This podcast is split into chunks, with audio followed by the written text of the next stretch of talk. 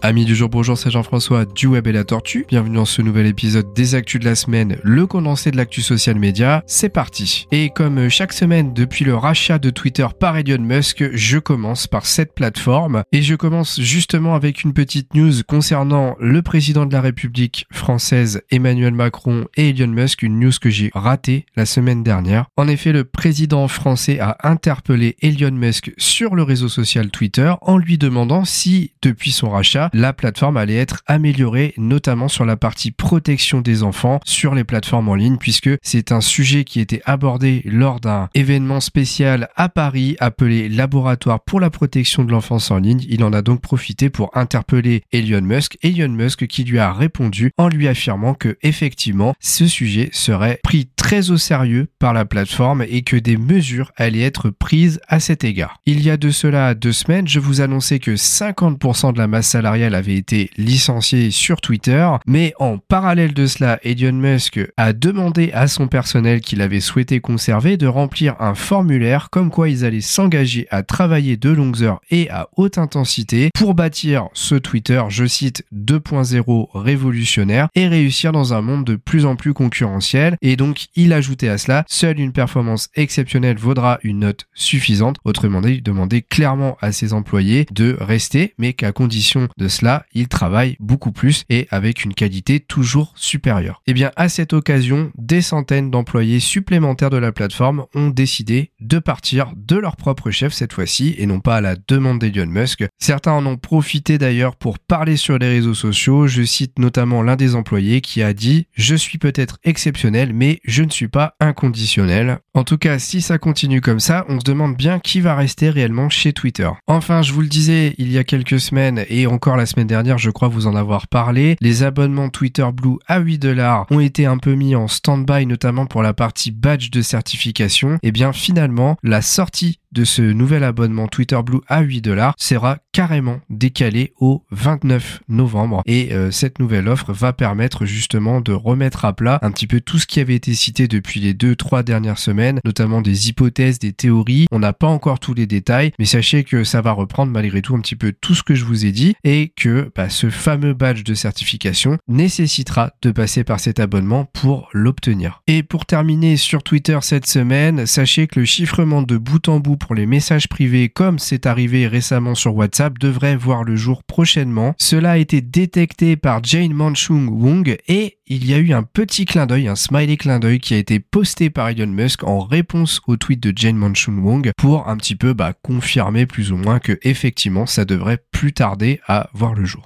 Allez, on passe à Instagram avec deux petites news intéressantes. On commence avec les posts classiques sur Instagram. Vous devriez maintenant pouvoir ajouter des musiques à vos posts photos pour leur donner une petite ambiance. En effet, si vous allez dans nouvelles publications via l'application mobile, que vous ajoutez votre photo, eh bien en dessous vous avez plein de petits réglages à rajouter et vous devriez pouvoir y ajouter une musique, un petit peu comme sur les Reels, hein, où vous allez cliquer sur ajouter de la musique et là vous aurez accès à toute la bibliothèque de sons que vous propose Instagram. Et deuxième possibilité, alors attention, c'est pas encore déployé partout, la possibilité d'ajouter des boutons d'appel à l'action sur vos posts photos également. C'est-à-dire que si vous avez mis une photo en dessous, vous aurez un petit peu comme sur Facebook, eh bien un espace où un bouton pourra apparaître et ce bouton aura une fonctionnalité que vous allez déterminer. Par exemple, envoyer un message privé euh, apparaîtra en dessous, ce qui permettra à quelqu'un eh bien d'appuyer dessus et de vous envoyer un message directement sur la messagerie d'Instagram. On reste dans le groupe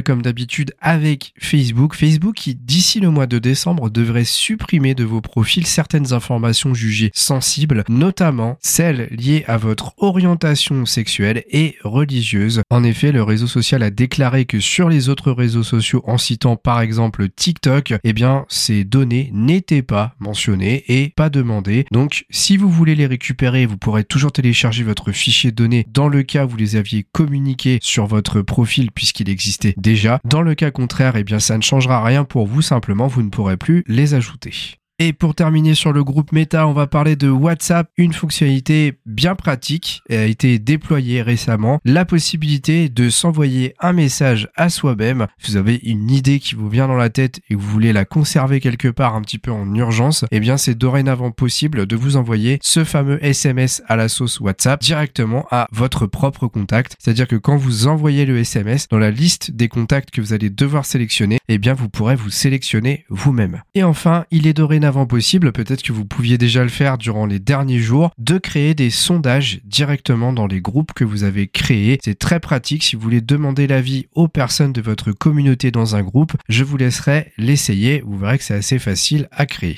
Allez, on passe à TikTok avec une petite news rapide pour vous informer du fait que la plateforme ouvre son shop, son système e-commerce directement aux États-Unis. En effet, comme on peut le faire sur Instagram, c'est-à-dire acheter directement sur la plateforme, et eh bien dorénavant, vous pourrez vendre vos produits directement via TikTok. Alors attention, c'est aux États-Unis, hein. ça va finir par arriver en Europe, je suppose. Sachez que ça fait déjà plusieurs années que la plateforme essaye de mettre ça en place, mais qu'elle a subi plusieurs échecs, et là, visiblement, c'est lancé pour de bon. Donc on verra si ça va tenir. Allez, on passe à LinkedIn avec une infographie dont je voulais absolument vous parler. Je vous la mettrai en lien de ce podcast. Vous verrez, elle est super intéressante. Elle regroupe toute une série d'informations sur les chiffres clés à connaître sur la plateforme. Par exemple, quels sont les formats qui fonctionnent le mieux. On a les documents PDF, les sondages, les carousels. Quel est le nombre de hashtags conseillés à mettre dans un post? Quel est le bonus du mode créateur? Qu'est-ce que ça vous apporte d'avoir ce mode créateur activé, hein, pour être plus précis? Quel est le rythme de publication idéal? Quelles sont les heures idéales? Quel jour? Etc. Vous verrez, c'est une mine d'or cette petite infographie. Ça serait bien que toutes les plateformes, ou plutôt que les outils qui font ce type de recherche, eh bien publient ça pour toutes les plateformes. Je vous mets ça dans le lien de ce podcast. Allez, on passe à YouTube. YouTube qui vient de modifier son bruit de démarrage. Vous savez que Netflix a son bruit bien particulier, le fameux To Doom qui se lance quand vous lancez l'application. Eh bien, YouTube vient de lancer son propre bruitage de lancement. Bien sûr, vous ne pourrez l'entendre que si vous utilisez l'application directement sur votre téléviseur. Également, YouTube expérimente des fonctionnalités d'achat et un programme d'affiliation spécifique aux shorts. Alors, sachez que ce programme d'affiliation est testé aux États-Unis pour le moment. La fonction d'achat sera disponible pour les spectateurs aux États-Unis, en Inde, au Brésil, au Canada et en Australie. On est donc encore loin d'être bénéficiaire de ce système. Et comme d'habitude, pour postuler à ce type de programme, il faudra être partenaire de YouTube et donc atteindre les 1000 abonnés et avoir cumulé 10 millions de vues de shorts sur 90 jours. C'est vraiment hallucinant à ce chiffre, mais en tout cas, il faudra répondre à ces critères pour pouvoir postuler.